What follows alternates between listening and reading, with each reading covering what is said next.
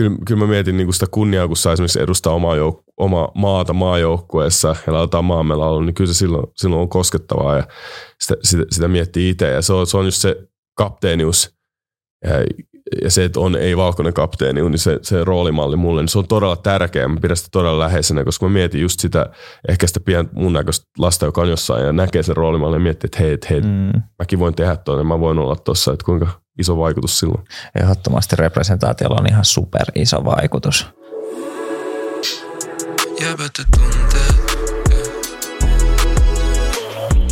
Tämä jakso on tehty yhteistyössä Olympiakomitean kanssa. Tervetuloa Jäbät ja tunteet jakson pariin. Ja tosiaan täällä studios meillä on tänään Nossalodi. Moi. Morjesti, Miro Alsuni. Ja Nasim Selmani. Mutta me, meidän kolmen lisäksi meillä on tänään huikea vieras, nimittäin Susiengin entinen kapteeni ja tota, Helsingin kaupungin ää, valtuutettu. Eikö vaan? Näin, näin on, näin on. Kyllä, Kyllä tota, mennään näillä titteleillä tänään. No niin. Ja tosiaan nimi on Sean Huff. Tosi kiva saada sut tänne Kiitos. päälle. Ja kiitos kutsusta. Ilo olla täällä.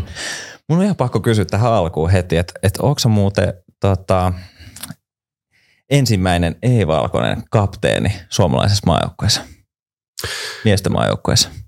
Mä mietin tätä aika pitkään ja mä mietin, että varmaan joukkueurheilussa, suomalaisessa joukkueurheilussa luulen, että mä oon ensimmäinen. Joo. Se, tota, että kun mä aloin miettiä sitä, että tästä ei ole mitään virallista tilastoa, niin Jep. en, en ole varma, mutta kyllä se, tota, kyllä se kantoi aika paljon painoa ainakin omassa mielessä. Joo. Mä ihan vaan mietin tätä yksi päivä itsekseni ja tajusin sen, että, että ei varmaan aikaisemmin ollut, niin oli pakko heti alkuun kysyä, että onko, tää, tää, niinku, onko, onko tälle tämmöistä virallista lähdettä jossain, mutta mut, tota. Tai Sehän voidaan tehdä viralliseksi. No, tehdäänkö Pitää käydä kirjoittaa mun Wikipedia-sivulle. Niin no niin, jäbät ja tunteet tekee viralliseksi. niin, niin, niin. Meidän rabahtaa. Mutta hei, tosi, tosi mahtavaa saada sut ja tota, mä ainakin itse henkilökohtaisesti tota, odottanut sun jaksoa tosi paljon, koska itselläkin on koripallotaustaa ja me myös tunnetaan niin kuin, nuoruudesta. Niin tota, mahtavaa, että sä oot nyt tässä näin. Ja ehkä otetaan tämmöinen alkulämmittelykysely tähän, tähän alkuun. Niin, ketkä sun elämässä on niin kuin, toiminut tota, roolimalleina sulle? No, tämä on ehkä sillä tavalla tylsä vastaus, mutta ei, ei voi kuitenkaan ottaa itsestäänselvyytenä, että se olisi kaikille, mutta varmaan nostaisin omat vanhemmat, mm. eli isän ja äidin, ja sen ta, niin kuin, uh, mallin sieltä nuoruudessa, että miten he on kasvattanut sen ja sen työn, mitä he on tehnyt munkaan. Mm. Ja luonut mulle sen arvopohjan, mitä mä uskon, että mulla on tänäkin päivänä. Joo, ja mä oon itse asiassa tavannut sun isän, se on ollut mun valmentajakin joskus, niin tota, terveistä myös Leonille. Hän huikea, huikea mies. Tota, no mites tota, ketkä, keillä on niinku ollut sun elämässä suurin vaikutus tota, sun, suhun sellaisena miehenä kuin sä nyt tänään oot? Jos, jos mä mietin roolimalleja ja mietin mun arvopohjaa, niin kasvatuksellisesti mun vanhemmat, mitä ne on antanut, niin kuin mä sanoin äsken. Mutta sitten ehkä toiset roolimallit löytyy sitten koripallon puolelta. Et valmentajat, ketkä mä oon valmentanut siellä, mun ensimmäinen juniorivalmentaja Tomi Kaminen, se miten hän iskosti semmoisen työnteon ja leikin yhteen siitä, ja se, mikä mulla jatkuu tänäkin päivänä, että mä pystyn yhdistämään sen työ, niin kuin semmoisen vakavan työnteon, mutta yhdistää sen semmoiseen leikkimielisyyteen, että se olisi oikeasti, oikeasti kivaa. Et ehkä, ehkä sitä kautta myös hän on ollut aika isona, isona vaikuttamassa siihen, minkälainen mä oon tänä päivänä. Ja tietysti myös niin kuin, jälleen kerran mä en voi tarpeeksi nostaa mun vanhempia esiin mm. siinä, siinä, että mitä mä oon tehnyt, että kuitenkin, uh, että vaikka mun vanhemmat eros, kun mä olin kymmenen vuotta, niin se ei, se ei vaikuttanut siihen, millä tavalla he kasvatti meitä koko ajan.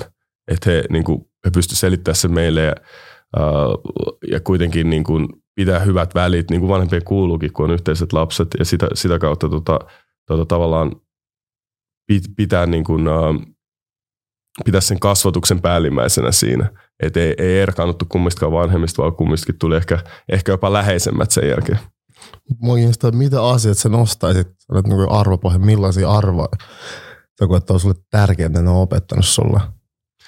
No ehkä tärkeimpänä on sellainen, että kohdellaan toisiin niin kuin sä haluaisit, että sua itsesi kohdellaan. Ja sellainen, sellainen reiluus ja sellainen, että sä huomioit muut ihmiset, otat muut ihmiset huomioon ja, ja osaat niin kuin, eikö sellaiset perustat osaat käyttäytyä, että jos mä sä tunnet mun isän, niin silloin on todella tärkeä semmoinen, niin kuin, semmoinen käytösmalli ja silleen, että niin kuin, niin kuin semmoiset peruskäy, ehkä vähän vanha-aikainen kanssa käyttäytymismalli silleen, että, niin kuin, että on hyvät käytöstavat, mutta myös semmoinen, niin kuin, että ihmisiä, niin kuin, että ollaan reilu toisiin kohtaan, annetaan ihmisille mahdollisuus, niin kuin, kun heihin tutustutaan. Mm. Miten sitten tota, kiinnostaa ihan, niin kuin mä koen, että siinä mielessä pystyn jakamaan tämän, koska mullekin mun isä on toiminut ehdottomasti niin kuin suurimpana niin kuin miehen mallina ja roolimallina elämässä, mutta ja, ja siellä on paljon tullut sellaisia asioita, mitä, mitä edelleen niin kuin, kannan ja vien eteenpäin elämässäni, mutta onko jotain sellaisia asioita, mit, mit, mitkä ehkä sun on pitänyt niin kuin, kriittisemmin miettiä, että, että onko nämä sellaisia, mitä mä haluan viedä vaikka sun pojalle eteenpäin? No tot, totta kai, että kyllähän se niin kuin, kasvatusmallithan paranee koko ajan ja pitää miettiä se, että mä koen, että mun, tota, että jos me puhutaan niin kuin miesten mallista mun isästä, mm-hmm. että isä oli kuitenkin niin kuin omaan aikaansa suht progressiivinen, että jos me mitataan aikakausia, niin joskus voi olla epäreilu ehkä mitata hänen kasvatustapaa siihen, mikä on nykypäivään, ja pitäisi ehkä verrata hänen kasvatustapaan mitä se oli niin kuin sukupolvea ennen ja siihen mitä, siihen, mitä se oli. Ja si, siihen nähden oli progressiivinen, mutta totta kai niin kuin ehkä kuitenkin, että en nyt ollut vahvasti esillä, mutta ehkä kuitenkin jotain, jotain semmoisia niin kuin, ehkä stereotyyppejä mm. saat, saattaa tulla niin kuin sieltä lapsuudesta. Ei, ei tietysti missään niin kuin pahassa mielessä, mutta mut, mut me kaikki tiedetään, että vaikka vaik joskus on stereotyypiot niin nais- ja miesrooleista, mm. niin ne, tota, ne, ne, tota, ne, tulee, niin kuin, ne tulee sieltä kulttuurista ehkä rakenteista ja niitä ei välttämättä edes tiedosta, yep. tiedosta itse. Ja tämä, tämä kuitenkin mun isä, joka on 70-vuotias ja rokkaa pitkää fledaa leteissä ja korva koru. Että tota, et, on se kuitenkin, että 70 kaveriksi tosi, tosi progressiivinen. Joo, ehkä pystyy siis pystyy samaistumaan niinku, tavallaan myös tuohon niinku sukupuolirooleihin. Meillä, meillä esimerkiksi näkyy silleen, että, että me, niinku, minä ja mun veli, niin me, me tehtiin töitä, jotka oli kodin ulkopuolella, eli vietiin roskia ja leikattiin nurmikkoa sun muuta ja sitten siskot ehkä joutui tekemään sitten enemmän niitä niinku kotitöitä, mutta mutta mua kiinnostaa tälle no, nopeasti. Miro Nasi, mitkä teidän mielestä on niinku hyvät käytöstavat? Mm. No mun mielestä toi, mitä Sean jo mainitsi, että otetaan niinku toiset huomioon. Kohdellaan toista niin kuin haluaisi itseään kohdeltava ja ollaan silleen niin kuin oikeudenmukaisia jotenkin siinä, että kaikki on samanarvoisia ja ketään ei jotenkin jätetä huomioimatta, otetaan kaikki huomioon niin kuin yksilönä, niin siitä se on mun mielestä niin kuin foundation ja pohja sille, minkä päälle hyvät käytöstavat kunnioitukselle myös perustuu tosi paljon. Vitsi, miten hyvä kysymys. Tosi hyvä kysymys. Miten hyvä vastaus. miten, Ase, miten sä näet, mit, mitkä on hyvät käytöstavat? No Miro luetteli tuossa aika hyvin, hyvin jo tota, niin, mutta hyvän listauksen. Niin. Joo, joo, Sean, Sean sanoi. Tää on hyvä, tää on hyvä tämmönen. Alkaa pelkkä lisäaikaa. Älä nyt, anna vaan pelaa vähän. niin kuin Sean sanoi, tää oli hyvä kysymys. Ei, mutta tota, äh, niin, kyllä mä ehkä näen, että semmoinen niin kuin kunnioitus, uh, uteliaisuus tietyllä tapaa, mutta mut niin kuin semmoinen, tai avoimuus niin kuin kaikelle uudelle. Ja ehkä semmoinen, niin kuin, mm, että kun, mm, ja huomioon ottaminen, uh, toisten huomioon ottaminen ja mm, myös niin kuin toisten rajojen kunnioittaminen.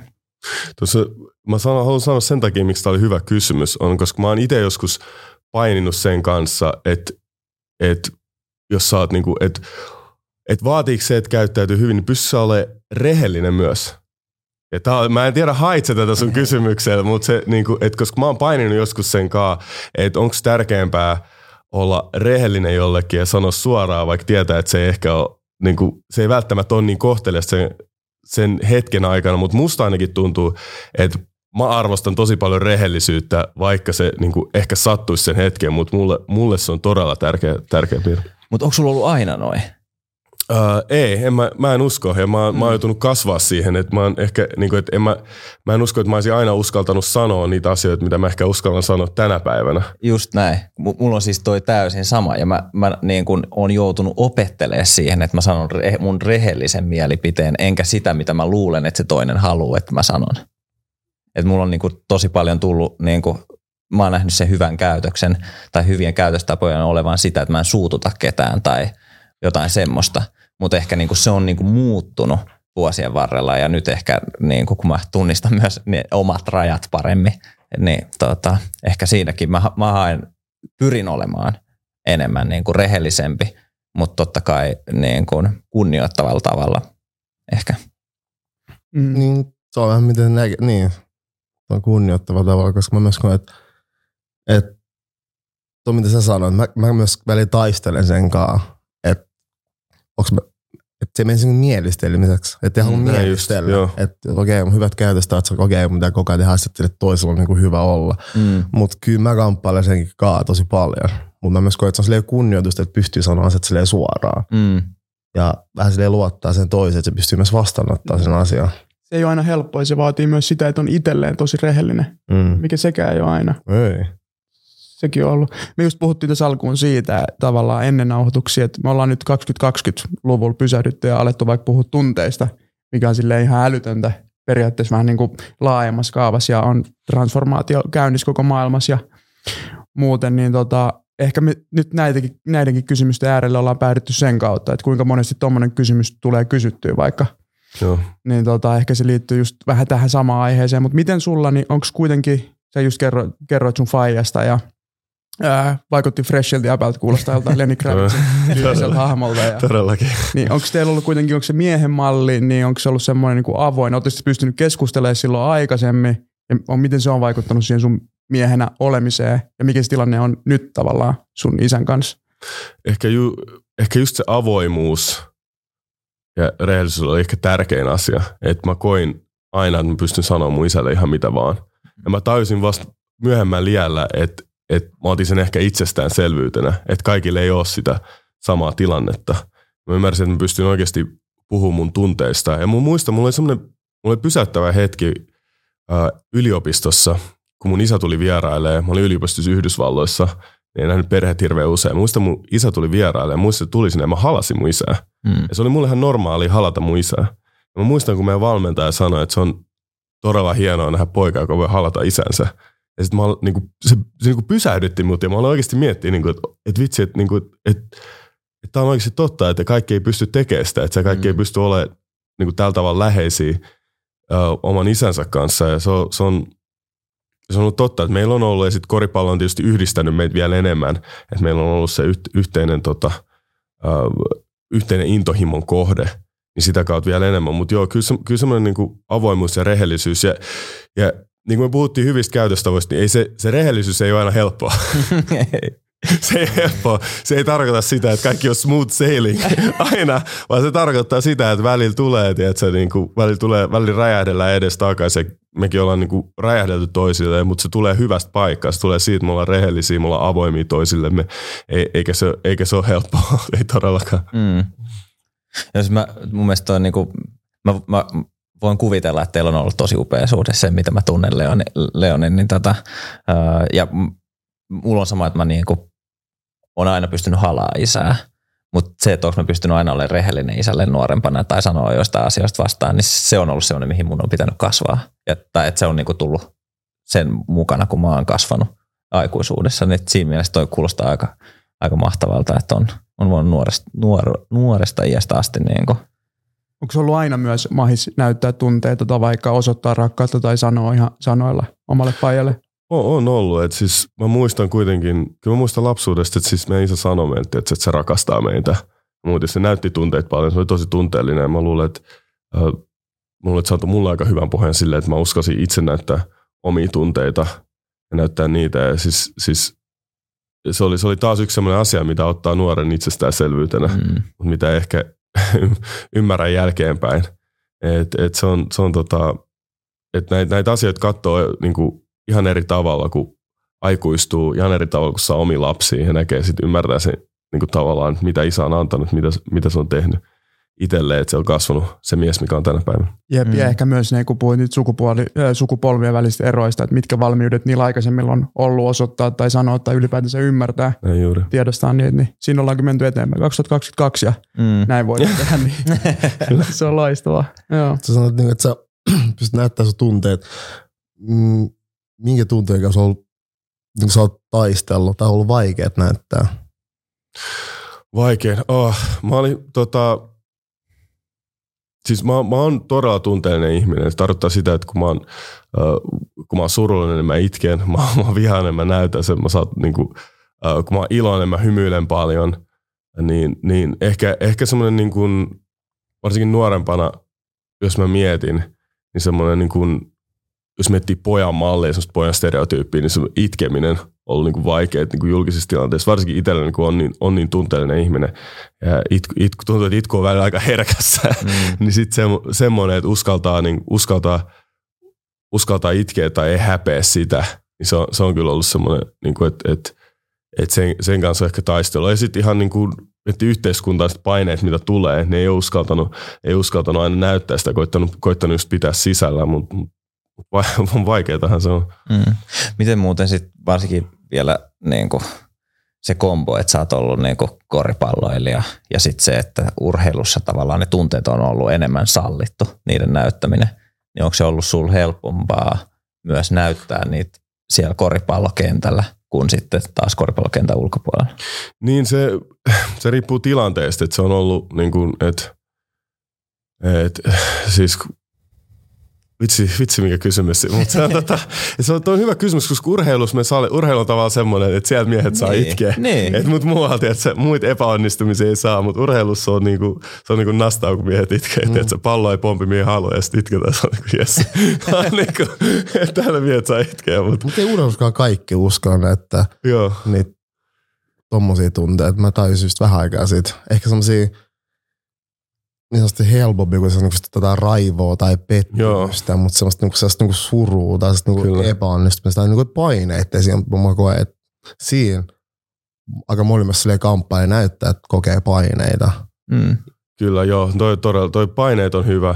Et jos mä oon siitä itkemisestä pari eh, tota esimerkkiä, että mä en ihan dodgea sun kysymystä ihan, ihan kokonaan, niin esimerkiksi niin kuin nuorena mä mietin, että mulla oli tosi, niin kuin tappiot oli tosi vaikeat, häviöt oli tosi vaikeat. Ne oli semmoisia, että mä niin kuin, tis, niin kuin, että että mä otin ne ihan hirveän raskaasti, että totta kai sit, niin, sit sä opit, sä opit elämään, elämään sen kanssa. Ja sit mä muistan, mä mietin, uh, mä mietin mun viimeistä ottelua, kun mä itkin, mä, mulla niin pääsi kaikki tunteet pintaan sen viimeisen ottelun jälkeen. Ja mä en ollut miettinyt, mä muistan se viimeinen vaihto, kun mä olin mennyt kentälle, siinä pelissä oli joku minuutti jäljellä tai puolitoista minuuttia kaksi.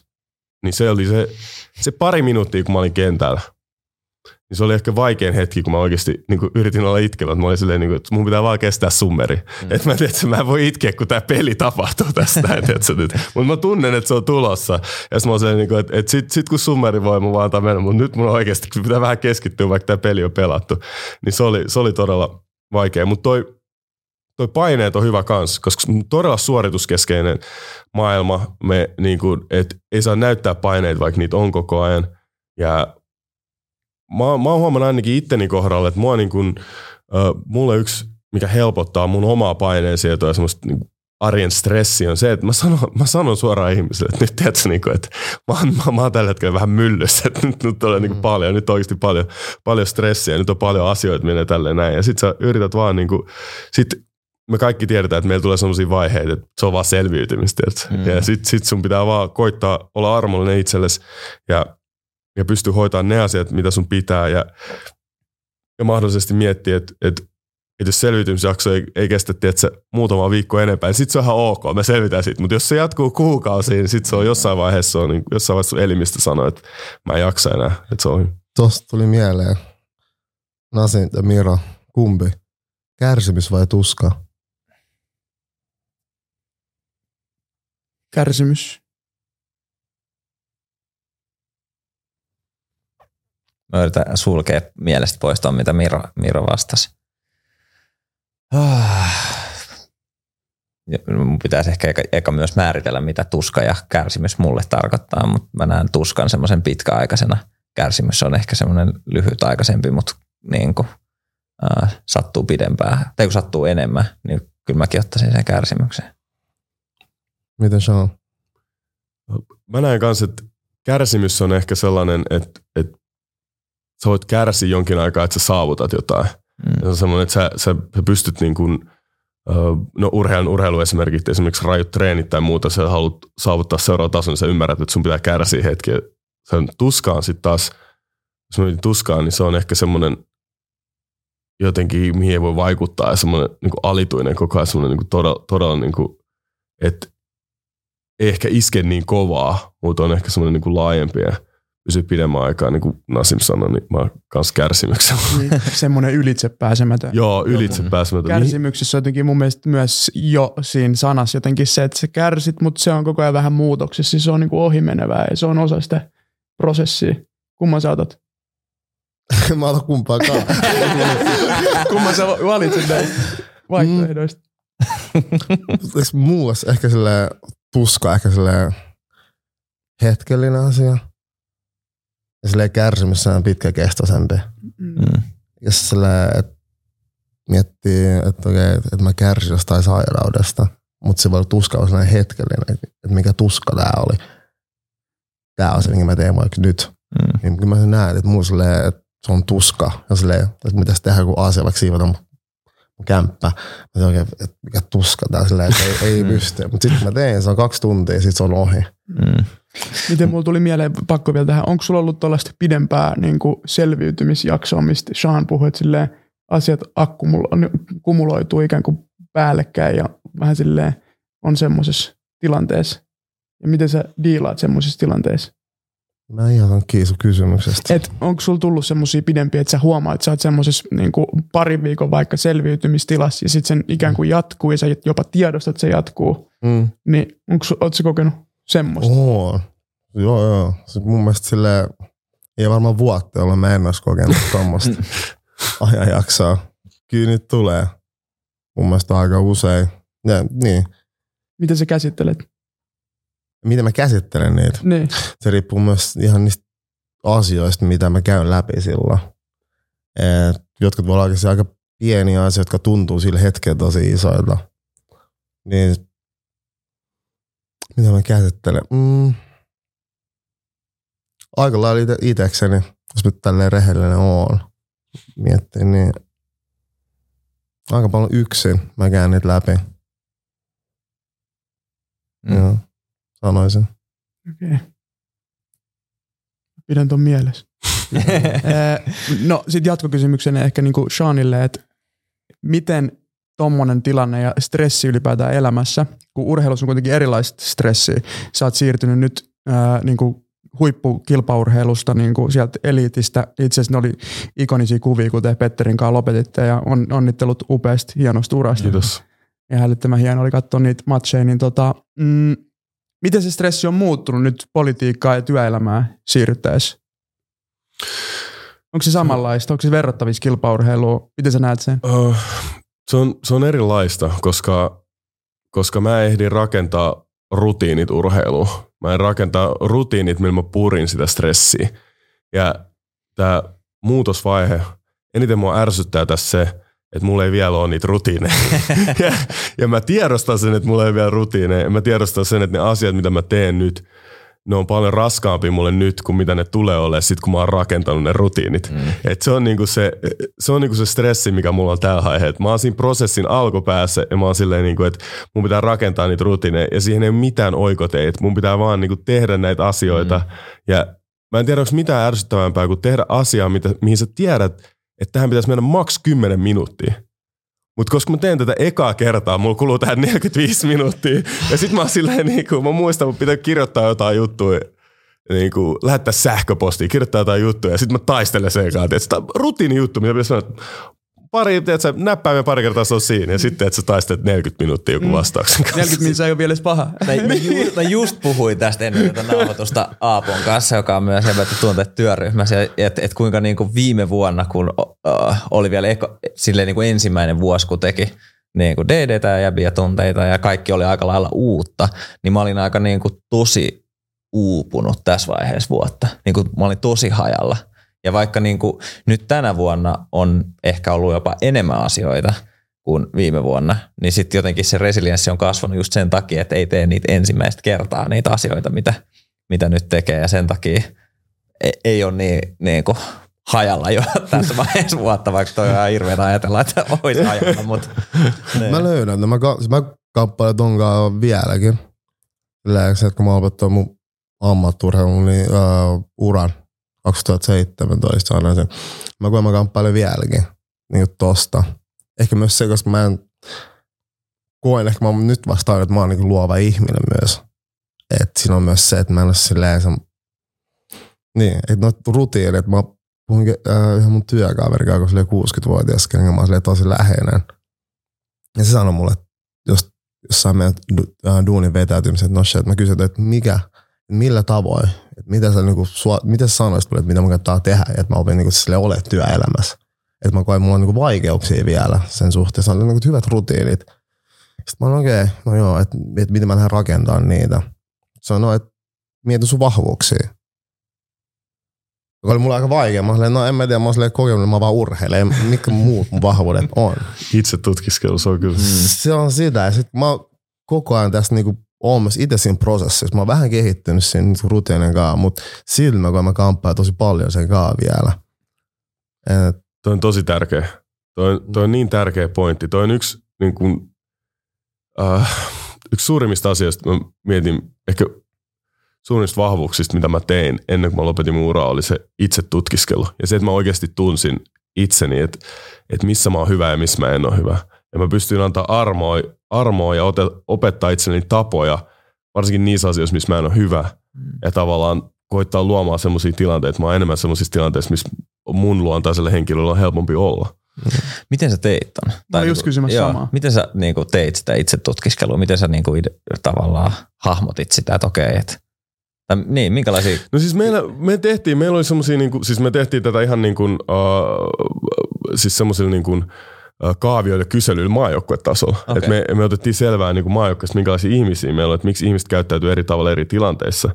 Mutta sitten me vietin tätä vielä pidemmälle, että kun meillä oli, uh, meillä oli semmoinen ohjelma, mikä tuli Fiban kautta, niin siinä oli, tota, siinä oli yksi osa – oli yksi kurssi, oli pelkästään itse tutkiskelu ja siinä käytiin läpi myös ja siinä mentiin vielä syvemmälle siihen, että sä vastaat kysymyksiä, se kertoo minkälainen henkilö sä oot ja sitten se raportti, mikä tulee sieltä, niin se on niinku se on pelottavan lähellä. Mutta se on työkalu. Se kertoo sulle, että se kertoo, se, se ei tavallaan kerro sulle, kuka sä oot. Se kertoo sulle, että mitkä asiat sulle tulee luontaisesti. Mm. Et me ei tavallaan, niin kuin, että et mä en usko siihen, että me ollaan boksissa, mutta mä kyllä uskon siihen, että jotkut asiat on toiselle ihmisiä helpompia kuin toiset. Toiselle mm. helpompi mennä, toista enemmän extrovertteina on helpompi olla ihmisten kanssa tilanteissa. Ja sitten kun sä tiedät nämä asiat, niin sä tiedät, että mikä sua kuluttaa ihmisenä. Mm. Et me kaikki varmaan tunnetaan se ihminen, joka on, niinku, että se on, se on ollut ihmisten kanssa paljon se, että mä haluan mennä nyt himaan. Että mä tarviin, mä tarviin mun oman ajan. Mä tarviin, että se kirjoitelle. Mutta se on oikeasti, mutta tämä on tärkeää tietää. Yeah. Kaikki ei tiedä. Että sun pitää tietää, että millä sä lataat sun omia paristoja mm. ja millä sä teet sen. Ja sitten uh, sit extrovertit taas on silleen, että mun pitää nähdä frendejä. Niin kuin, että mä en voi, tietää, että mä oon himas, niin tästä ei tule, siis seinät kaatuu päälle. Että mä tarviin frendejä, mä tarvitaan hauskapitoa, mä tarvitaan mennä ulos. Se on se, millä mä lataan paristoja. Mm. Ja se niin kuin, tämä on, tämä on, tämä on sellaisia asioita, mitä mä tiedostin, niin sitten mä opin sen, mä opin tiedostaa, että mitkä asiat väsyttää mua tosi paljon. Mm. Esimerkiksi mä tiedän, että se, niin, äh, semmoiset äh, täskit, mitä pitää tehdä yksin, läppäri edes ja vääntää. Mulla on, mulla on aika rajattu, mulla tiedät sen, kuinka paljon mä jaksan sen näpytellä muut. Mutta silloin mä tein itselleni rauhallisen tilan, mä valmistaudun sieltä teistä, ja mä oon silleen, niin että mä hei, nyt sä, nyt sä vaan painat sen, sun täytyy hoitaa tämä, niin teet tää, niin kuin, ja sitten sen jälkeen mulla on jotain helpompia asioita. Mulla on tilaisuudet, missä mä keskustelen ihmisen kanssa paljon helpompi kuin se yks, yksin, yksin duunin painaminen, että se neljän seinän sisällä. Mutta se on niin kuin, me tarvitaan molempia ja sit mun pitää vähän niin kuin tiedostaa se, että mä tarvitsen enemmän preppiä, enemmän valmistautumisia ja parempia rutiineja niihin asioihin, missä mä oon heikompi. Mm. Mm.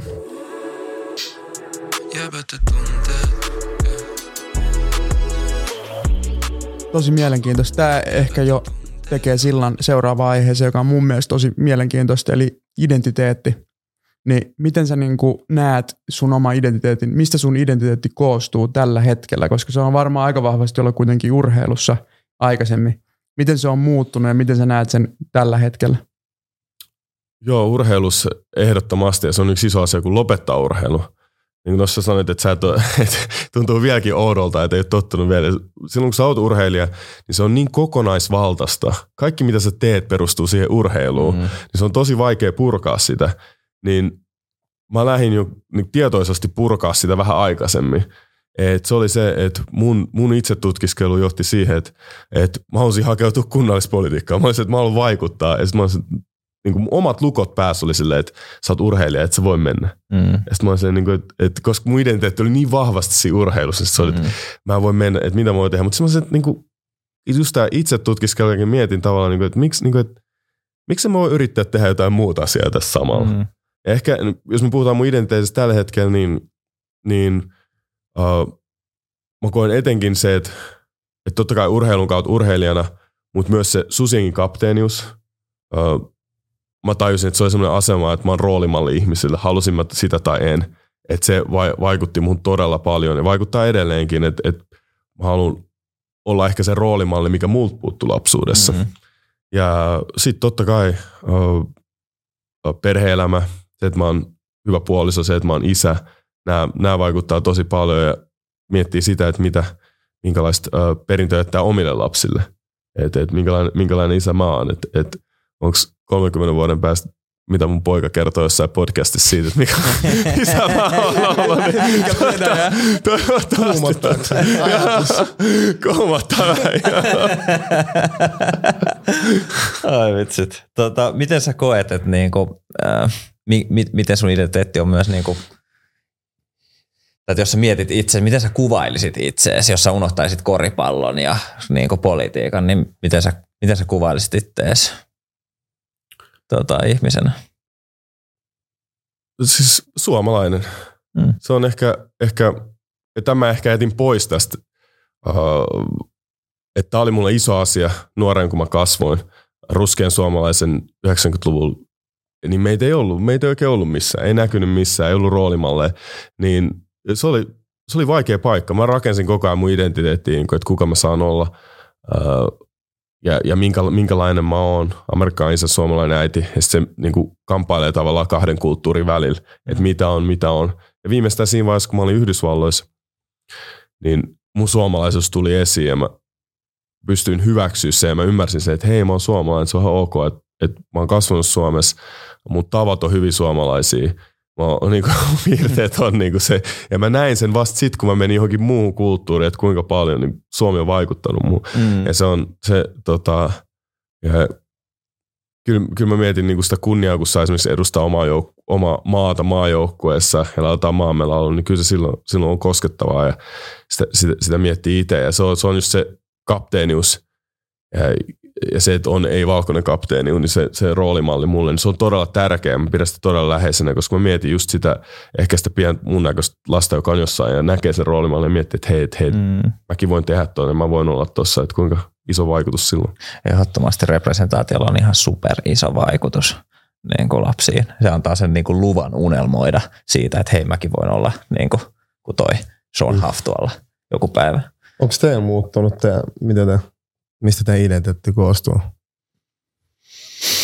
Hmm. No ehkä mä osittain samaistun siihen, mitä sä tuossa Sean kerroitkin, ja ehkä niinku mulla meni niinku tosi pitkään siinä, että mä pääsin pois siitä ajattelusta, että mä oon joko tai, että mä oon joko alkerialainen tai joko suomalainen, että mä en voi olla molempia, vaikka mä itse halusin olla molempia, mutta musta tuntuu, että ulkopuolelta määriteltiin mun puolesta se, että kumpaa mä voin olla – et silloin kun mä olin Suomessa, niin tavallaan mä olin alkerialainen, ja sitten kun mä olin Alkeriassa, niin mä olin suomalainen.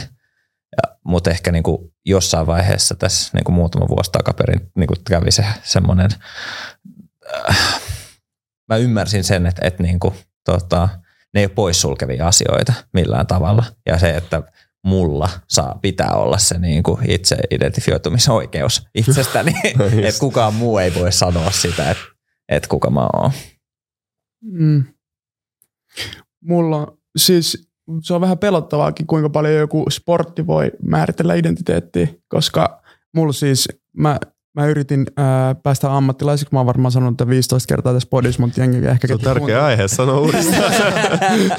Niin, siis pelasin 20 maajoukkueissa ja niinku ihan täys futari-identiteetti, ihan siis täysin semmoinen futarimaski, tiedätkö, niinku märskyn käynyt ja muuta. Ja se oli niinku se mun identiteetti 20 ekaa vuotta elämästä, täysin. Sitten kun se vedettiin pois, niin sitten mulla ei ollut identiteettiä periaatteessa sen jälkeen, niin mulla on sitten muuttunut se niinku identiteetti niinku tavallaan kokonaan mennyt remonttiin, niin se oli tosi haastavaa. Se oli tosi vaikeaa ja mä, silloin mä, se on ollut mun elämäni vaikeinta aikaa, kun se on otettu pois. Ja tavallaan mä oon myös ollut aika katkera siitä, että musta ei tullut jalkapalloilija ja muuta. Ja mä oon vaan niin määrittänyt itteni, että mulle se oli semmoinen asia, että mä vaan näin, että okei, että tää on ainoa, mitä mun elämässä voi tapahtua, jos mun elämässä tapahtuu hyvin. Ja sitten jos se ei tapahdu, niin mä ikään kuin herään mun painajaiset ja mun koko elämä on niin kuin pilalla. Että mulla ei ole mitään mahdollisuutta, että mut on sidottu johonkin identiteettiin. Mä elin tosi pitkään semmoista. Ja se on aika pelottavaa, että vaan on niin kuin sitonut itsensä semmoiseen johonkin laatikkoon. Mutta sitten myöhemmin, kun on tehnyt it- itse tutkiskelua ja käynyt vaikka näitä keskusteluja, niin ymmärtää, että identiteetti voi olla muuttuva. Ja mä kuulin tällaisen niin kuin kielikuvan, että se voi olla niin kuin muuttuva kuin joki tai että se voi vähän niin kuin muuttua, sä voit muuttua sen mukana ja se voi olla joustava. Ja sitten siitä mä oon saanut aika paljon silleen niin kuin jotain sellaista uskallusta olla oma itteni semmoisena kuin mä oon ja siihen voi kuulua erilaisia asioita niin kuin kirjoittamista ja taiteellista puolta, mitkä mä olin aikaisemmin jättänyt pois. Musta on niin ollut taiteellisuutta, mitä mä oon jättänyt selkeästi pois, koska mä en ole kelannut, että se kuuluu mun identiteettiin. Ja sitten tietenkin vielä semmoisia asioita kuin oma seksuaalisuus ja itsensä hyväksyminen ja muut kuuluu siihen identiteettiin, mitä on myöskin sen miehen roolin niin kuin tavallaan maskin taakse. Et mulla, mulla se on mennyt ihan, se on ollut pitkä matka ja ei helppo matka. Mä oon nyt 30 ja mä edelleenkin käyn niitä asioita läpi. Mm. Niin silleen sen takia mun mielestä tämä identiteettikeskustelu on myös tosi mielenkiintoinen. Ko, Onks- ko, ehkä nopeasti mä kiinnostaa, kun sä puhuit just tosta, että kuinka siitä sun prosessista sun identiteetin kanssa, niin koetko sä Sean, että sä oot tota, sinut täysin itses kanssa ja jos koet, niin onko se niin kuin, ähm, tavallaan missä vaiheessa elämää sä koet, että sulla tapahtui semmoinen, että, niin kuin, että sä py, ihan py, tiedät, kuka sä oot täysin. mä, mä koen, että uh, se oli multa... Nopein kun jatkat. Voiko ikin tietää oikeasti kuka on? No hyvä, hyvä haasto. Mä koen, että et niin kun sä voit tietää ainakin paljon enemmän. Mm. Et ehkä ihan kokonaan, mutta jos mä mietin taas itteni, koska puhu, voin mm. puhua vaan omista kokemuksista, niin mulla meni tosi pitkää. Että mulla meni se sinne, tämänkin mä oon varmaan maininnut joskus, mutta meni sinne niin kolmekymppiseksi asti suurin piirtein, että mä uskalsin myös olla enemmän sitä, mitä mä sisimmässä niin koin olevani ja tunsin olevani. Et mä sanoisin, että mä en ole varmaan ikinä tuntenut itseäni niin hyvin kuin ehkä tällä hetkellä. Mm. Et se, on, se on ollut prosessi, että mulla oli, mulla oli oma identiteetin kanssa ongelmia just se niin kuin oman suomalaisuuden kanssa, että pystyn mä hyväksyä itseni suomalaisena. Ja sen jälkeen mä painin myös sen urheilija-identiteetin kanssa, mm. että minkä, minkälainen mä oon, että mä oon et, et, ja minkälainen, minkälainen mä saan, saan olla ja mikä on niin kuin hyväksi. Et siinä monesti varsinkin urheilussa siinä menee lauman mukana ja sä luot semmosia maskeja ja siinä on sun kuva, minkälainen, minkälainen sun pitää olla. Ja mä, mä en tiedä, onko mä oikeasti se, semmoinen niin kaik, kaikin tavoin. Mm.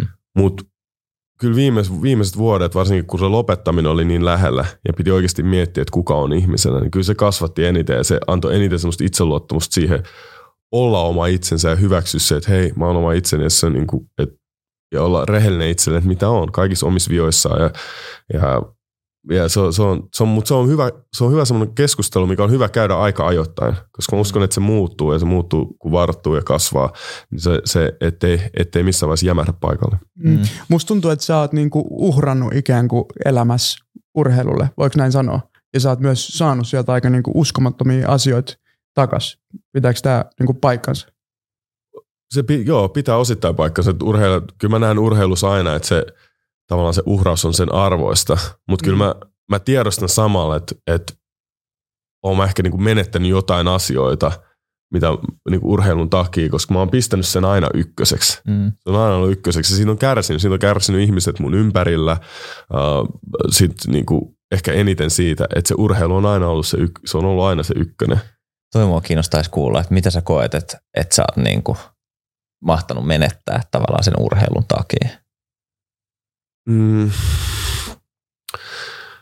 Et varmaan, varmaan ihmissuhteet, jos mä mietin, että et mä en tiedä, mä en tiedä onko mulla ollut aikaa hoitaa mun ihmissuhteet niin hyvin kuin mitä mä olisin halunnut hoitaa urheilun takia. Ja sen takia, koska mä oon niin kunnianhimoinen ihminen ollut siinä urheilussa, että se on ollut, se on ollut niin tärkeä, tärkeä asia mulle, että mä mietin. Mä, kyllä, kyllä sitä pohtii myös niin kuin, äh, isänä ja puolisona, että onko mä ollut paras versio niistä, mm. kun ollaan menty niin pitkälle urheilun ehdoilla, että onko mä, onks mä niin kuin, et, koska kuitenkin se urheilu on ykkösenä, mm. että se on, se on, et sitä kautta miettiä, että onko onko nämä kärsinyt, kun totta kai mä oon antanut, itteni, antanut itsestäni kaiken puolisoksi ja isäksi, että mä voin olla paras, paras niissä rooleissa myös, mutta sitten kuitenkin kun se urheilu on ykkönen, niin kyllä se verottaa aina jostain, jostain se ottaa mm. pois. Ja siinä pitää olla todella ymmärtäväinen lähipiiri, että ne ymmärtää sen, että tulee matkoja ja se rutiinit, ne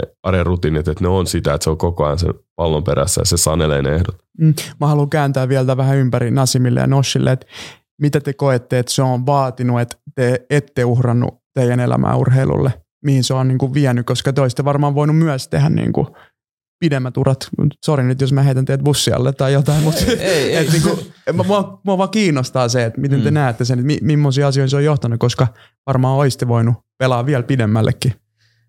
Niin, ehkä mä, mä tota, huomasin vaan sen, että että mun rakkaus niin kuin koripalloa kohtaan ei itse asiassa ollutkaan niin vahva kuin mitä se olisi ollut jalkapalloa kohtaan. Ja ehkä sen Ai takia, niin, sä ootkin puhunut tästä. Joo, ja joo. ehkä sen takia myös se näkyi siinä, että mä istuin loppuvaiheessa mun uraa aika paljon enemmän penkillä, jolloin mä rupesin miettimään sitä, että haluanko mä käyttää aikaani siihen, että mä luulen, että mä haluan tehdä tätä, mutta mä menetän kaiken niin kuin ma- muun mahdollisen, mitä tämän koripallon ulkopuolella voisi olla. Vai teekö mä sen lopetuspäätöksen. Ja sit, koska mä yritin lopettaa monta kertaa koripallon, mutta mut vedettiin okay. aina niin kuin takas.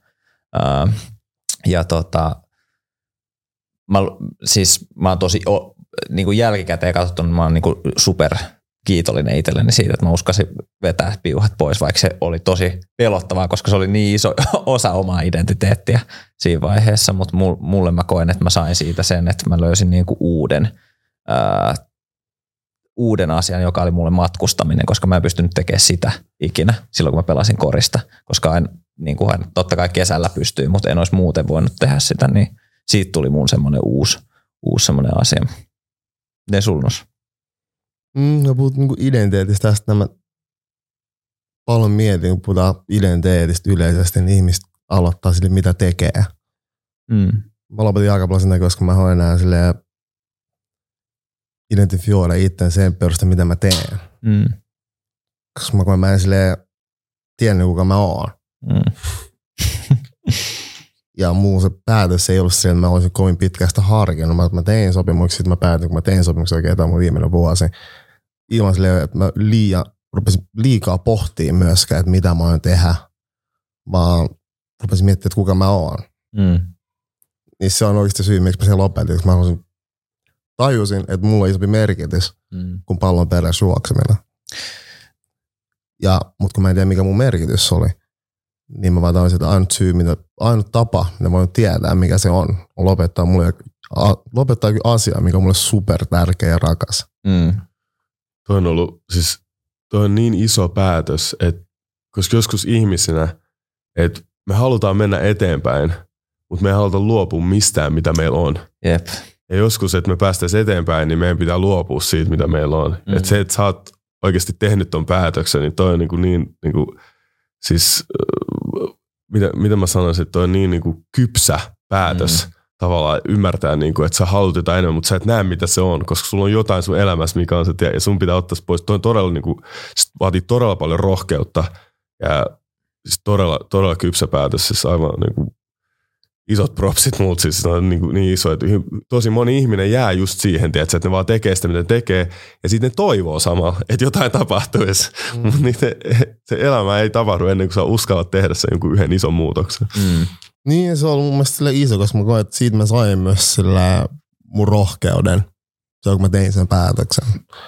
Että en mä kokenut ennen sitä ehkä olevan super rohkea, Mä en tiennyt olevan rohkea. Tai mä taisin, mä koen, että mä oon ollut, mä ehkä tiennyt, että mä oon niin rohkea.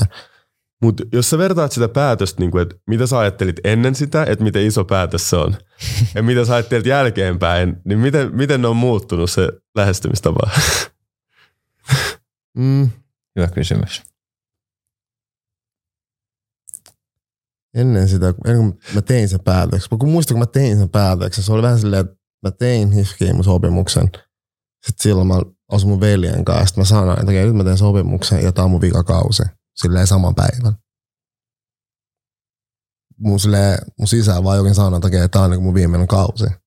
Että mä hommaan silleen nauttii tästä näin. Tällä jälkeenpäin se oli hyvä päätös. Silleen, myös saatana pelottava. Mä myös silleen tiesin, että, että se on niinku silleen iso päätös. Mutta rehellisesti mulla on sama fiilis nyt mun elämässä, kun silloin kun mä lopetin jalkapallon 2018. Mä en tiedä, minkä, minkä päätöksen mä oon nyt tekemässä, mikä se päätös on. Mutta mä elän samanlaisessa niin mielen maisemassa tällä hetkellä kuin 2018. Se kun mä oon lopettanut pelaamisen, mä koen, että moni asia on muuttunut mun elämässä, mun ympärillä ja Suomessa. Ja toi on just ehkä mitä mä hain, on just se, että kun, silloin kun me ollaan siinä päätöstilanteessa, tai meillä on se edessä, se tuntuu aina maailman isoimmalta asialta Mm. ja vaikeimmalta asialta.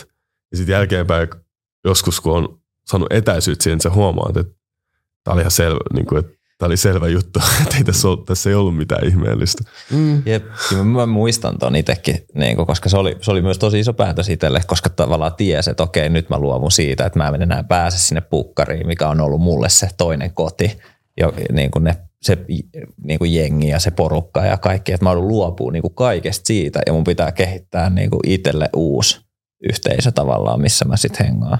Ja ehkä tässä päästään myös niin kuin hyviä, hyvän aasin siltä niin kuin miesporukoihin ja siihen, että, että, että niin kuin sä oot toiminut johtajana tai tämmöisenä niin kuin kapteenin asemassa tietynlaisen johtajana, niin onko se semmoinen asia, mikä on, niin kuin, on ollut aina sussa vai koetko sä, että sä kasvoit siihen rooliin? Uh, mä koin, että Mä koin, että mut heitettiin veteen ja sit mun piti uida. Et mä en tiennyt, mä en oikeasti tiennyt. Pitää rämpiä. Mä en tiennyt oikeasti, mitä mä tein. Ja mä opin, mä opin virheiden kautta. Mä, mä yritin olla aluksi, ö, ehkä mun suurin ongelma aluksi oli se, että mä yritin olla johtaja.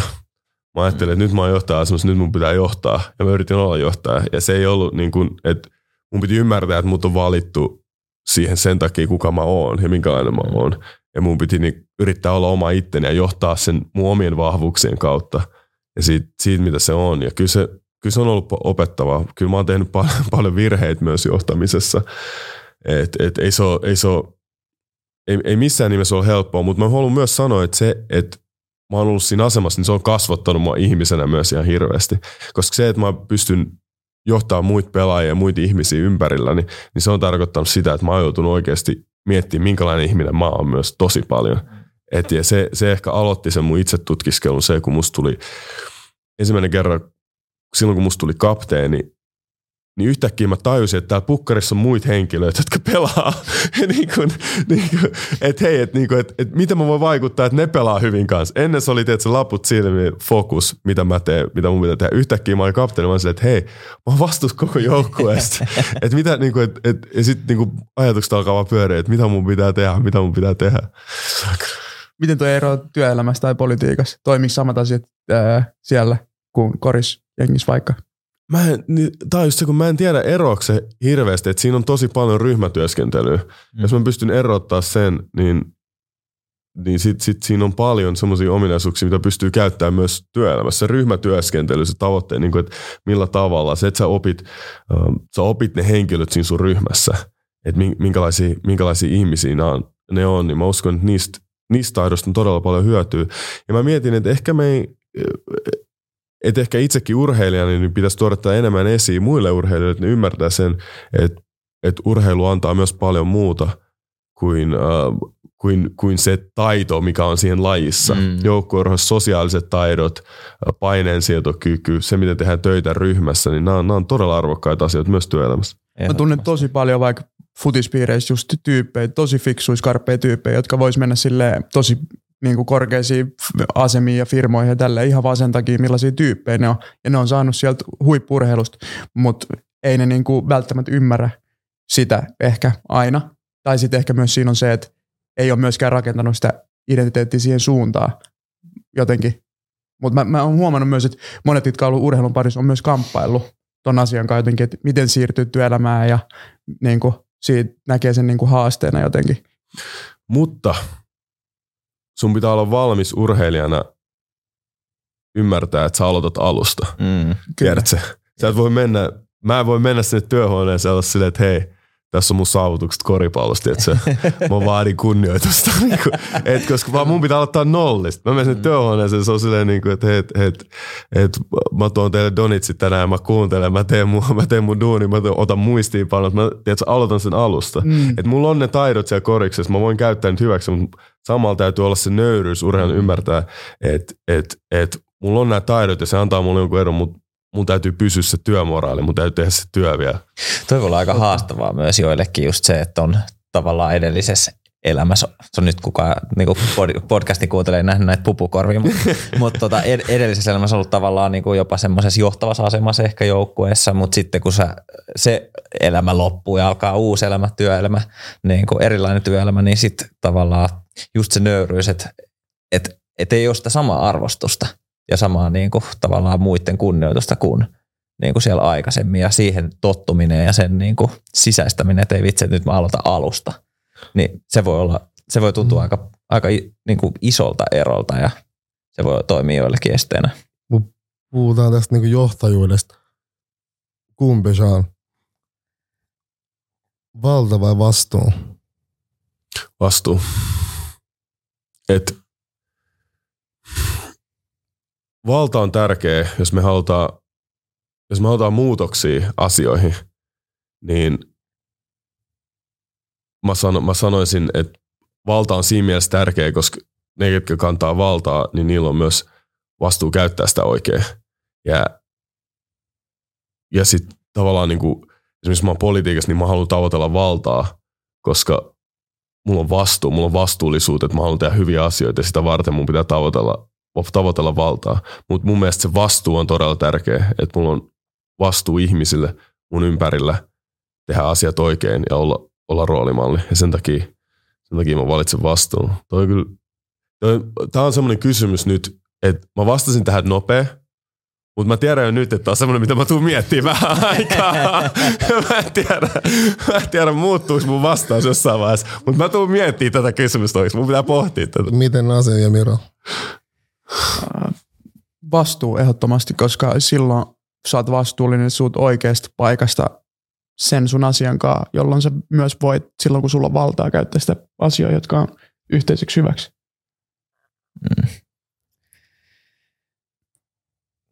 No siis, joo, joo, vastuu tavallaan, mutta sitten toisaalta, toisaalta mä, mä myös niin kuin luotan itteni ihme, ihmisenä, ihmisenä tällä hetkellä ja mä uskon, että, että niin kuin sitä kautta, että jos olisi enemmän valtaa, niin mä voisin tehdä enemmän, niin kuin vaikuttaa enemmän asioihin. Niin siinä mielessä mä, mä vastaan kyllä Aika, diploma- aika diplomaattinen vastaus. Oli ihan... Nyt mä, nyt mä oon kelannut tätä hetken. Nyt mä mietin oikeasti, että jos sulla ei ole valtaa, niin onko sulla edes vastuut silloin? Mm. My God. Että tää on oikeasti niin kuin, nyt, niin kuin, ei, Mä vastaisin aina valta. ei, nyt, ja nyt itse asiassa, Aina. nyt mä, itse asiassa, nyt mä, koska, nyt mä haluan muuttaa mun vastauksen. Nyt mä sanon, nyt mä sanon, val, nyt mä sanon valta. Mä sanon, Koska- aina, mä sanon aina valta. Jep. Ja se on sen takia, koska mä koen, että mulla on niinku, kun mulla on valtaa, mun pitää tiedostaa, mitkä mun vastuut on. Mm. Siis valta on vastuuta, mä koen niin. Ja sitten kun se on vastuut, kun se on vastuuta tietystä asiasta, silloin sulla on valtaa myös asioihin. Mm. Et se, ne, on- ne ei pois, ei ole vääräkään oikeat vastausta. Mm. Mä koen, että se on niinku mielentila Mm. myös aika paljon. Mutta mä haastan, koska Nasim ja Nos katsoo Fifan kisoja tällä hetkellä ja mä en, joten vastuu. No mä oon katsonut viisi minuuttia. Hei, mä, mä, mun on pakko sanoa, mä, mä katsoin äh, niinku pari minuuttia, sen takia mä näin, että Saudi-Arabia johti Argentiina. Mä en uskonut sitä. Mut ei mennä siihen tai tuomita ketään, tai mut vastuu. Kyllä. siis, vas, mut, mutta tässä myös tulee se, että missä porukoissa ja mikä, mikä por, missä porukassa niin erityisvastuu, koska myös miehinä meidän pitää ajatella myös tuo kysymys vähän niin kuin uudestaan, koska kenellä on ollut aina valta. Mm. Joten ei meidän pitää ensin ottaa vastuu, jotta me voidaan ajatella sitä valtakysymystä, jotta me päästään jossain vaiheessa ajan saatu siihen, että me ei vaan tavoitella sitä valtaa, Mm. niin kuin nyt me tosi luonnollisesti lähdetään tavoittelemaan selkeästi. Meidän miksi, valta, miksi, miksi valta nähdään aina huonon Mä, asian? mä sanoisin, että jos siinä vaiheessa, kun sulla on valtaa, niin siinä vaiheessa sulla on vastuut ja siinä vaiheessa se vastuu on tärkeä. Mutta ilman valtaa, niin sulle ei tavallaan, mä en tiedä, voit sä olla vastuullinen, jos sulle ei valtaa. Et se on niinku, tää on tosi hyvä. Mun, mun, mun, mun pää tätä, mun pää. Tää on todella hyvä kysymys. Mä mietin tätä oikeesti. Tunteet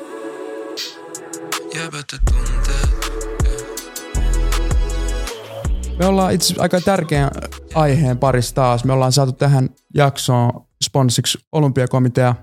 Kiitos kun olette mukana sponsoimassa tärkeitä asioita. Tässä on myös Väestöliitto mukana.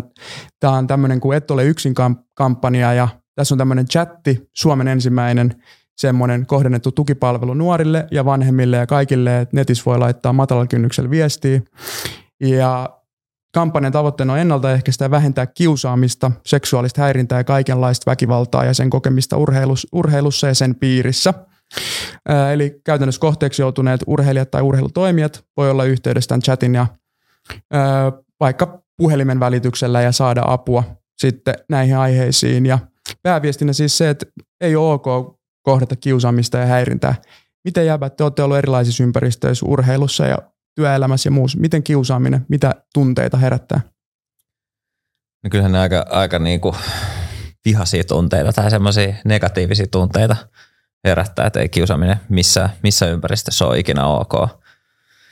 Ja ehkä niinku, varsinkin mitä tulee tämmöiseen niinku mm, harrastuksiin ja urheiluun, ja, niin niissä kuitenkin haetaan sitä yhteenkuuluvuuden tunnetta ja sieltä haetaan sitä yhteisöllisyyttä, niin kyllä semmoinen ki- kiusaaminen tosi nopeasti rikkoo myös sen tunteen, yh- niinku yhteenkuuluvuuden tunteen.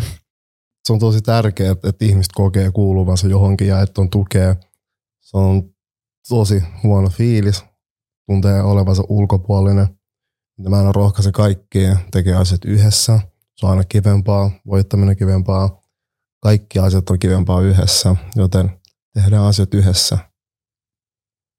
Ja just ehkä se, että jos on käynyt semmoinen tilanne, että on jäänyt yksin niiden asioiden kanssa, niin ei tarvitse kenenkään jäädä yksin. Eli apu on tarjolla. Tämä chatti on yksi väylä siihen ja jäbätä tuntee, että tää, meillä on nollatoleranssi kiusaamiselle. Mä oon itse futiskoutsi ja mun jengissä on nollatoleranssi kiusaamiselle. Mä näen, miten se vaikuttaa ihmisiin ja mä oon nähnyt myös läheltä, miten se vaikuttaa niin lapsuudessa ja nuoruudet, nuoruudessa tulleet niin kiusaamisen arvet, ne jää pitkälle aikuisuuteen ja vaikuttaa elämään, joten sen takia ollaan asia, tärkeällä asialla ja nimenomaan yhdessä, ei yksin. Eli et ole yksin, chatista saa apua ja niin, kiitos Olympiakomitea, te olette messissä, Stop kiusaamiselle. just näin.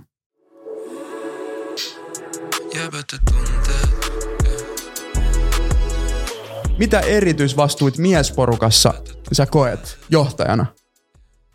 Oh, joo, tää on, uh, tää on niin hyvä kysymys. Ja siis mä, mä, mä koen vastuut siitä, että et, et koska, koska me ollaan miehiä, niin me ollaan etuoikeutusasemassa. Mm. Jo, siinä vaiheessa meillä on jo jonkinnäköinen valta-asema. Niin mä koen myös, mä koen myös vastuut siitä, että, että se keskustelu, mitä me käydään ja se, mitä me ollaan, on myös va, niin kuin vastuullisella tasolla. Ja se on sillä tasolla, sillä tasolla, mitä sen pitäisi olla. Se ei aina, se ei aina kaikista helpoin asia, mutta se on tota, se, se, dy, se dynamiikka on vaikea, mutta mä, mä, oon, mä oon yrittänyt kuitenkin sitä, että pystyisi tuomaan siihen jonkinnäköistä vastuullisuutta. Mm. Tuo- Ja niin kuin jos mä mietin niin kuin ta- taaksepäin ja mietin niitä korusporukoita, missä mä oon ollut, niin tavallaan se tietämys ja ymmärrys, mikä mulla on nykyään liittyen kaikenlaisiin asioihin, vaikka seksismiin ja, seksismiin ja misogyniaan ja muuhun, niin tavallaan ne asiat välttämättä ei menisi, ei menisi läpi enää, mitä mä koin silloin niin kuin nuoruudessa siellä pukukopeissa, tai mit, mitkä ne asiat oli, mistä me puhuttiin, tai jotkut käyttäytymiset, niin ehkä jotenkin sekin, senkin kautta mä koen, että nykypäivänä niin kun, mä, lu, mä luulisin, että, että, että niin kun sitä vaaditaan myös niin kun miesporukoissa siltä johtajalta enemmän, että myös niihinkin puuttuu, jos, jos siellä näkyy siellä pukukopissa jotain sellaista niin kuin epäsoveliasta. Mä, joo, mä luulen, että ensimmäinen askel on ehkä se oma käyttäytyminen. Totta kai. Et se on ensimmäinen. Se on, se on ehkä kuitenkin se helpoin, että tee se. Ja sitten se, ehkä se toinen vaihe on se, että oikeasti uskaltaa puuttua ja uskaltaa Mm. sanoa. Ja tää on ehkä, tässä ehkä sulkeutuu se ympyrä käytöstavoista ja rehellisyydestä. Mm. Et, ta, et, miten, et oikeasti, että miten, niin kuin, et, et miten et on rehellinen siinä reelassa ja sanoo oikeasti, että hei, tämä ei ole cool, miten me nyt puhutaan tästä asiasta. Mm. Ja varsinkin viime vuosina, niin musta tuntuu, että mä otin enemmän sitä roolia, että et, et, ja varmasti olisin voinut ottaa vielä enemmänkin, mutta musta tuntuu, että mä olen ottaa sitä. Ne ei ollut aina helpompia keskusteluja käydä läpi, mutta mä kuitenkin uskalsin käydä niitä ja uskalsin haastaa Mm. ja uskalsin puhua, puhua, puhua niistä. Ja se on, se on erilainen. Yksi asia, mitä mä huomasin urheilusta myös, että kun mä astuin muihin piireihin ja äh, esimerkiksi lähdin kaupunkipolitiikkaan mukaan, oli se, että kuinka monta vuotta mä olin tehnyt työtä pelkästään miesporukassa. Et, mä en ole edes huomannut sitä, Mm. mm. mutta niinku 20 vuotta mun elämästä oli sitä, että mä olin niinku yksinomaan niinku 99 prosenttia mä olin pelkästään miesten kanssa. Et se oli pelkästään sitä. Ja mä en edes tajunnut sitä, kun vasta niinku muutama vuosi sitten. Ja mä olisin, että okei, niinku, että tämä on, aika, niinku, että, että tää on, ollut todella yksipuolista nämä mun kokemukset, mitä mä oon saanut urheilun puolelta. Minkälaisia oppeja niin sä oot saanut nyt viimeisen parin vuoden aikana sit työskentelystä niin kun vähän ei niin homogeenisissa tiimeissä, eli samanlaisissa tiimeissä? Et, et, äh, et se, miten nastaa se on, että kun sulla on ihmisiä eri lähtökohdista oikeasti, koska se, se ajattelu on niin erilaista. Sulla tulee erilaisia mielipiteitä ja mitä, mitä monipuolisempi niin kuin yhteisö sulla on tai joukkue, joukkue sulla on tai ryhmä sulla on, missä ikinä sä työskentelet, niin silloin sä saat, niin kuin, se on niin paljon rikkaampaa, rikkaampaa se keskustelu ja niin paljon monipuolisempaa. Ja sulla tulee, sulla tulee sellaisia asioita, mitä sä et vois, olisi voinut itse edes kuvitella. Mm. Niin tulee semmoisia mielipiteitä ja ideoita, niin se on, se on silloin, mitkä myös haastaa sitä omaa ajattelua. Niin se on tavallaan, niin kuin, että jopa, jopa niin kuin, jopa vähän turhauttavaa, että on ollut niin yksipuolisessa porukassa, että tavallaan tuntuu, että, että, että mitä muuta olisi voinut tapahtua. Niin ja se on varmaan yksi syy- syy myös siihen, minkä takia ne on niin normalisoitunut kaikki niin kuin, tiedätkö, läpät, missä on jotain Joo. misogyniaa tai homofobiaa tai, tai, tai muuta. Mitä sä koet, mitä sellaisia vaikeita aiheita on ollut vaikka nyt sun toimintaympäristöissä? Mitkä on ollut sellaisia vaikeita aiheita, mistä on ollut vaikea käydä keskustelua? Tai onko sulla ollut sellainen, mä huomaan itse, että monesti voi olla just ilonpila ja bustaa jäbät tässä, ketkä kisoja. tai silleen olla tosi ehdoton vaikka jostain lentämisestä tai tiedätkö, niin kuin ilmastoasioista tai muista, mutta mä oon huomannut, että ei se ehdottomuus, että en mä voi saarnaamalla ketään niin kuin saada sen mun asian ääreen ikään kuin, niin tuleeko sulla mieleen semmoisia aihepiirejä, mitkä on ollut haastavia, niin kuin missä on tullut sellaista niin kuin torjuntaa miesporukoissa? Uh, no, no yksi asia on esimerkiksi se, että mä, tota, mä ryhdyin kasvissyöjäksi. Niin mä huomasin, että se oli, mä huomasin, että se oli isompi ongelma ihmisille mun ympärille kuin mulle. Mm. niin kuin, et, et, et siitä oli todella paljon huolia siitä ja mietittiin, niin kuin, että miten, niin kuin, et, et, et, miten sä pärjäät. Ja sit, niin kuin, niin kuin, ei mua, kiin- mua ei esimerkiksi kiinnostanut mit, silleen, niin kuin, mitä muut söi, niin kuin, että mä haluaisin vaan syödä mun omat annokset. Mutta tosi paljon ihmiset kommentoi mun annoksia, että mitä mä syön ja mitä mä vedän. Se oli tosi tärkeää muille ihmisille. Ja se oli semmoinen, niin kuin, että, että mä olisin, niin kuin, että ei mua kiinnosta, mitä sä ajattelet tästä mm. näin. En mä tee tätä teidän takia, mä teen tätä itseni takia. Ja tää oli semmoinen, missä mä huomasin, että tää oli, niin kuin, että, että tää oli ehkä kokoaan isompi juttu tai semmoista, mitä ei ollut ehkä, ehkä mietitty niin siinä ilmapiirissä, mutta se oli, se oli semmoinen, mitä sitten niinku piti kantaa eteenpäin ja niinku viedä sitä. Ja koska se oli todella, se oli niinku henkilökohtainen päätös, mä en silleen niinku, että et kai siihen aina riittyy jon, jonkinnäköistä ideologiaa, mutta kuitenkin itsekkäistä syystä, että mä haluaisin urheilla paremmin, että se oli se niinku päällimmäinen syy. Niin sitten siihen ei liittynyt mitään semmoista saarnaamista muille tai mutta se oli vaan niinku, että mä, vaan me, mä olin se, että hei, että tää on mun päätös, mä syön mitä mä haluan. Niin kuin deal with it. Mm. Tälleen mä puhun johtajuudesta, suomalaisuudesta myös. Mä oikeastaan tosi paljon, että mm, ja myös tulee vallasta sekä vastuusta. Mikä oikea tapa olla sun mielestä on esimerkki muille? Oh, Kuka sen vastuun jakaa? mä mietin, mä mietin tätä, mä mietin tätä vieläkin niin kuin oikeasti sitä niin kuin itseäni ja itseäni esimerkkinä. Ja mä mietin itseäni roolimallina ja mä mietin, että et, et, et kuinka, et niin kuin venytäks mä itteeni, että onko se mulle vaikea olla, olla onko mulle vaikea tehdä nämä asiat oikein. Ja sitten mulla tulee se velvollisuuden tunne ää, niin kuin vähemmistöryhmiä kohtaan, niin kuin, niin kuin, niin kuin mä mietin muita muit ruskeita ja mustia ihmisiä Suomessa ja mä mietin sitä, että minkälaisen etu, että mulla on etuoikeus kuitenkin, että mä oon, mä oon kapteeni. Ja ehkä sitä kautta mä oon miettinyt, että kun mulla, kun mulla on se etuoikeus, niin mulla on myös velvollisuus olla esimerkki. Et, et, ja se tulee mulle ehkä, ehkä luonnostaan. Mutta mä en tiedä, voiko sitä vaatia ää, jokaiselta, kun me kaikki ihmiset ollaan kuitenkin eri, erilaisia. Mutta mä uskon kuitenkin, että et, jos sä saavutat jonkin verran valtaa, niin silloin sun täytyy saada myös vastuut siitä. Ja se, se on niinku, tavallaan, mitä mulla on, tullut, mulla on, mulla on se seuraus, että mä oon ymmärtänyt sen aseman, missä mä oon. Sitten sen jälkeen mulla on seuraus se, että, mun, niinku, että, että, että mun on pakko olla vastuullinen tätä asemaa kohtaan. Mm. Mm. Mm. Tämä jakson nimi varmaan alkaa olla selvillä. Ja sit mulla, niin, sano vaan. Ei, mulla vaan tuli mieleen tuossa, että, tiedätkö, niin kuin, että mi- millaisilla areenoilla me tavallaan pelataan näitä pelejä. Just nyt kun puhuttiin Gatarista ja näistä kisoista ja Fifasta, jos olette katsonut Netflixissä sen FIFA-dokkarin nyt ja tavallaan, että miten niin kuin silmitön semmoista ahneutta se on semmoinen niin kuin pallan ja joku semmoinen niin kuin meihin sisään Mut Miksi vallasta puhutaan niin negatiivisesti? Mä en niinku No ymmärrä. sen, sen dokkarin takia, kato se dokkari, Eh, niin Ehkä myös mut- sen takia, että siitä on niin monta esimerkkiä, kun ihmiset käyttää valtaa väärin. Et se on, Myös se, vastuusta on Mut mua, hyvin mua, monen esimerkki. mua kiinnostaa nyt, Sean, et, esimerkiksi, että Gatarin keisissä, minkä takia niin monet ihmiset alkaa puhua jotenkin tosi myöhään niistä asioista? Minkä takia pelaajat ei vaikka puhu enemmän niistä asioista, jotka on siellä niinku kisoissa? Koska siellä on niinku ihan älyttömiä ihmisoikeusongelmia ja lo- loukkauksia ja jotenkin jos pelaajat olisi vaan niinku silleen yhtenäisesti niitä asioita vastaan, niin eikö siinä voisi tulla joku semmoinen, että en mä tiedä, miten sä näet, mikä sun ylipäätään mielipide on? Itse, mä kävin tästä tänään tosi mielenkiintoisen keskustelun. Oli friend- ydinpointit mun, mun friendin kanssa. Et mä oon, siis mun ydinpointti on se, että et, et niillä, kenellä on valta, niillä on vastuu. Mm. Ja se on, se, se on nimenomaan ne FIFAn johtajat ja, ja ne päätöselimet, jotka on päättänyt näistä kisoista, että et, et heitä kohtaan pitää osoittaa paljon enemmän kritiikkiä.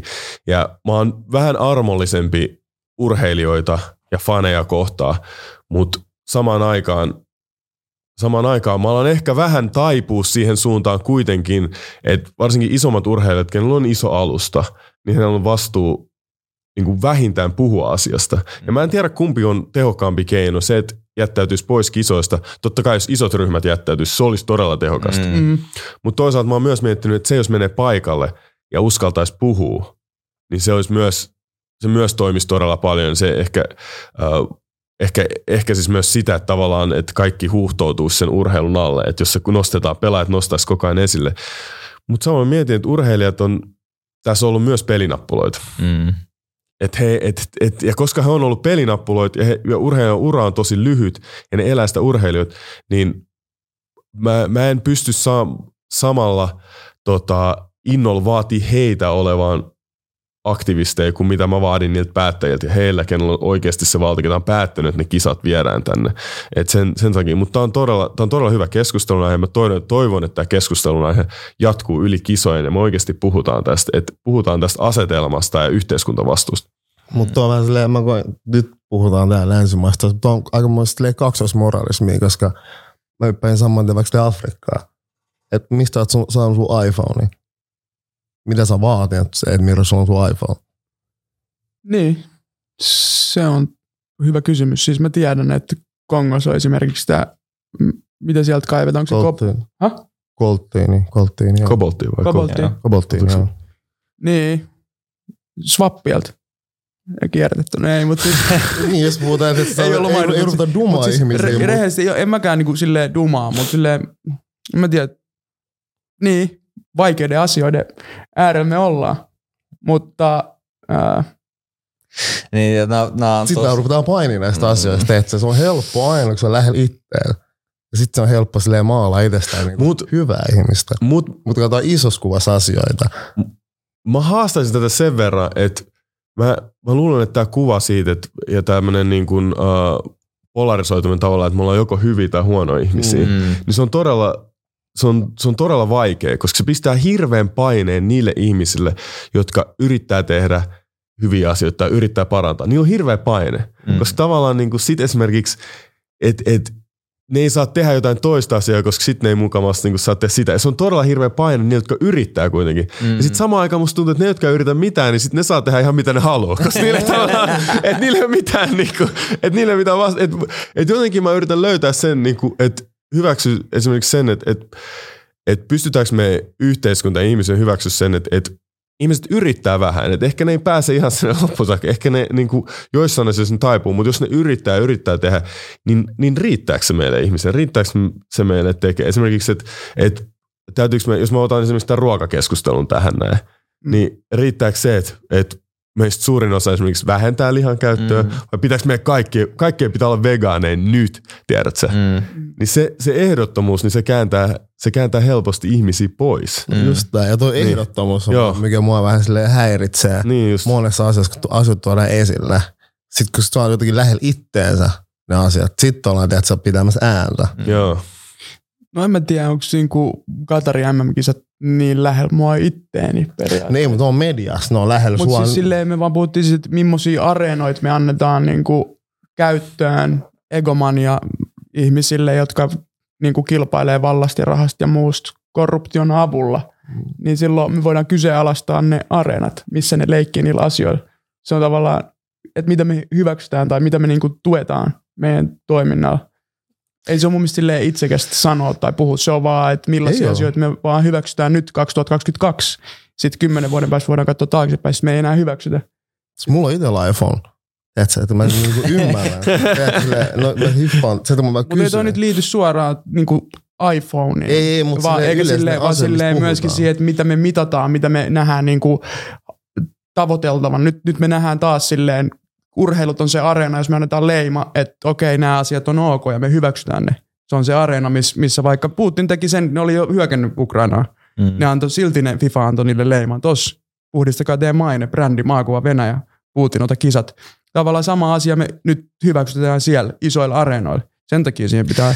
Mä, mä, y- mä ymmärrän teidän molempien näkökulmat ja tota, mun mielestä tässä tullaan niin kuin, siihen, että, että kuitenkin se niin kuin, loppuvalta on ollut siellä, no ei, ei mennä nyt enempää tähän FIFA ja Qatar tuota, keskusteluun. Mutta mut, mut, mut ehkä, ehkä, me mut ehkä myös... mä ymmärrän sen niin kuin täysin, että et tavallaan, äh, että et miten niin kuin, on tosi paljon erilaisia asioita, mihin, mihin voitaisiin puuttua samalla aktiivisuudella.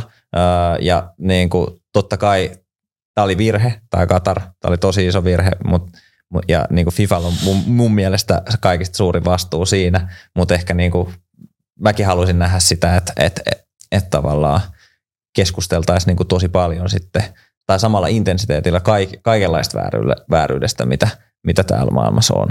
Mutta se ei ehkä ja ole ihan... meidän pitää korjata tämä, missä meistä mm. on. Meidän on helppo aina puhua tästä. Niin, näin. jos miettii, että nyt me ollaan kaksi vuotta puhuttu tunteista, kun 2022 korona iski ja me alettiin pysähtyä ja puhua tunteista, niin ehkä kymmenen vuoden päästä on eri. Mm. Shoutout Riku Riski, ei lähtenyt Katariin joskus jo 2018. Ja siinä oli jo e- siinä oli ensimmäinen, se, tai niinku tosi esimerkillinen teko. Todella esimerkillinen mun mm. mielestä. Mä nostan hattua siitä. Että... Ja varsinkin siinä asemassa, että kun sä oot silleen, niin kuin, että, että päästä se maajoukkueessa vai enää, niin siinä, tiedätkö, että sun unelmat, niin kuin, että, että päästä pelaamaan, niin se on todella, todella iso henkilökohtainen päätös. Eikä itse asiassa niin kuin, itse vaan teki sen päätöksen, ilmoitti. Ei, ei, ei nostanut siitä niin meteliä, teki vaan sen, niin kuin, että, että nämä mun arvot, mä en lähde. Piste. Jep.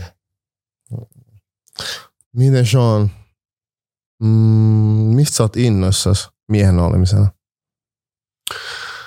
Oh, musta tuntuu, että tämä on niin kuin, sun ladattu kysymys, että tätä, et, eikö sä vähän, että en, kun mä, mä en tiedä, onko mä edes ajatellut tätä, niin kuin, että et, et, et, et mä olisin innoissani omasta sukupuolesta ja siitä, että mä oon syntynyt. Että mä tavallaan niin kuin tiedostan sen jo, että mies, myös tiedostan ehkä sen etuoikeudet, mm. mitkä tulee siitä, että mä oon mies. Että mä oon ehkä niin kuin, että Siis tiedostat, että oot innoissasi siitä, niistä. Mä tiedostan sen. Ja jos mä oon ehkä jostain, jos mä oon jostain innoissani, niin on ehkä siitä, että, että mä pystyisin olemaan hyvä miehenmalli mun pojalle. Mm. Ja myös mun tyttären. Mm. Hyvä vastaus. Oh, hyvä, hyvä vastaus. Mm. Ja ehkä just semmoinen progressiivinen, ja, ja niin kuin, että et, et en, laita, en laita omia lapsiini bokseihin nimenomaan niin sukupuolen takia. Et, et, et si- sitä kautta koittaa, koittaa olla innostunut. Ja ehkä siinä vaiheessa huomaa, kun on ne omat lapset, niin siinä vaiheessa huomaa sen niin kuin, oman kasvatuksen tavallaan. Että sitten niin herkemmin saattaa kysyä lapsilta jotain eri juttuja sen takia, koska ne on tyttö tai poika. Mm. Ja sitten sitä pitää niin kuin oikeasti aktiivisesti kelata, Mm. niin kuin, että hei, että niin kuin, että, että miksi mä kysyn mun tytöltä, että haluatko mennä voimisteluun? Miksi mä kysyn siltä vaikka, että haluatko mennä pelaa futista? Mm. Tiedätkö, tämmöisiä asioita, mm. mitä ei välttämättä, niin kuin, mitkä tuntuu, se, no ei niitä kelaa sen enempää, mutta sitten miettii ja sitten pitää vähän pysähtyä, että aa niin, että mä voisin kanssa kysyä mun tyttäreltä samaa, mitä mä kysyn pojalta, että haluatko pelaa futista? Mm. Mm. Esi- ihan vaan esimerkkinä. Tota, jos, suljet, sun- jos suljet sun silmät ja tota, mietit 16-vuotiaasta Johnia, niin mitä sä olisit sanonut sille? Et mä olisin sanonut, että ole oma itsesi, että se on ihan ok, että sä oot oma itsesi. Koska mä en, koska mä en tiennyt silloin, kuka mä oon. Mm. Mä etsin itteni. Ja ehkä se kuuluu myös, en tiedä kuka on 16-vuotias, kuka ne on. Mm. Mutta mä en ehkä, mä en ollut ok sen kanssa ja mun, mä ehkä varmaan niin monet 16-vuotiaat esitin jotain, mitä mä en ole. Mm. Ja mä, to, mä toivon, että et, ehkä, ehkä tämä on vähän wishful thinking, mutta että olisi voinut olla niin kuin, rehellisempi itselle ja olla, olla enemmän oma, oma itsensä. Että ne on ehkä ne tärkeimmät. Ja sitten luottaa myös siihen, että se on ihan ok olla oma, itse, oma itsensä. Mm.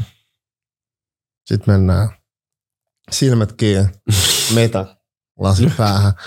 Mennään kymmenen vuotta eteenpäin. Miten sanot? Se on kymmenen vuotta vanhemmalle Seanille tulevaisuutta. Kymmenen vuotta. Oh, mä en edes tiedä, mitä tapahtuu puolen vuoden päästä. Mutta tämä on, hy- tää on niin hyvä pysähtyä oikeasti välillä miettimään, että miettiä, että menee niin lujaa ja elää niin hetkessä, että oikeasti miettii niitä pitkän tähtäimen asioita ja mitä mä oon. Ja ehkä tärkeimpänä uh, mä, toivon, mä toivon, että mulla on terveys. Uh, mä toivon, että, että mä oon ollut tarpeeksi läsnä mun lapsille, että, että niillä on hyvä kuva musta, mä oon hyvä roolimalli niistä. Ja mä myös toivon, että mä oon pystynyt antaa itsestäni muihin asioihin yhtä paljon sen kymmenen vuoden aikana, kun mä en ollut koriksessa, mä oon pystynyt antaa koriksen ulkopuolelle asioille yhtä paljon kuin mitä mä annoin korikselle kymmenen vuotta sitä ennen. Mä haluaisin vielä kysyä vikan kysymyksen, että millaisen Suomen sä näet 2032 kymmenen vuoden päästä? Minkälaisen Suomen sä haluat nähdä? Ja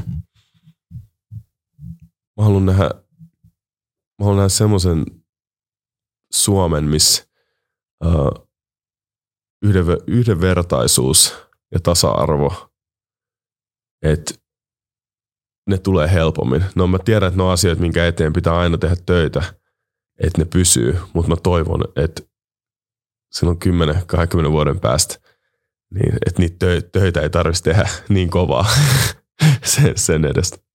Mm. Mahtavaa. Vitsi, kiitos Sean tosi paljon tästä keskustelusta. On ollut tosi ilo tuota, käydä tämä keskustelu sun kanssa ja, ja ainakin itselle on tullut paljon oppeja, oppeja myös tämän keskustelun myötä, niin kiitos tosi paljon. Kiitos. kiitos Kiitoksia. rehellisyydestä ja on avoim- avoimuudesta. Kiitos. Ja jos tykkäsit jaksosta, niin käy laittaa kommenttia ja ää, viisi tähteä Spotifyssa, mitä kaikkea sitä voi tehdä. Käy jakaa myös Instagramissa. Yes. Kiitos. Kaikki supportti on. Kerro naapureille. Word of mouth.